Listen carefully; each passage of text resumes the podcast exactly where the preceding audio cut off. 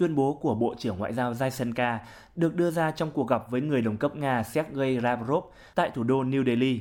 Đây là chuyến cung du đầu tiên của ông Lavrov tới Ấn Độ kể từ khi Moscow phát động chiến dịch quân sự đặc biệt tại Ukraine. Phát biểu tại cuộc họp, Bộ trưởng Ngoại giao Jaisenka cho biết Bất chấp những khó khăn liên quan đến đại dịch COVID-19, năm ngoái đã diễn ra những hoạt động song phương quan trọng giữa hai nước, bao gồm đối thoại 2 cộng 2 và hội nghị thượng đỉnh thường niên. Thủ tướng Narendra Modi và Tổng thống Putin thường xuyên liên lạc với nhau. Hai bên đã trao đổi với nhau nhiều lần trong năm nay. Mối quan hệ song phương hai nước đã tiếp tục phát triển trên nhiều lĩnh vực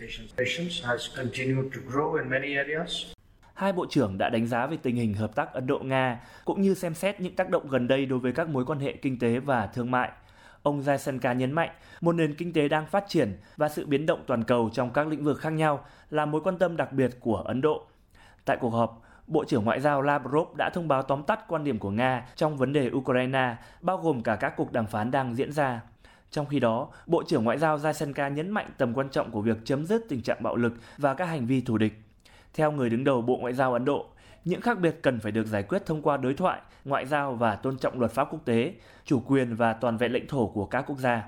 Hai bên cũng đã trao đổi về tình hình tại Afghanistan cũng như việc hỗ trợ nhân đạo cho người dân quốc gia Nam Á này. Bên cạnh đó, việc đàm phán lại thỏa thuận hạt nhân của Iran cũng được đưa ra thảo luận tại cuộc họp. Ngay sau cuộc gặp với Bộ trưởng Ngoại giao Ấn Độ, ông Sergei Lavrov cũng sẽ có cuộc hội kiến với Thủ tướng Ấn Độ Narendra Modi.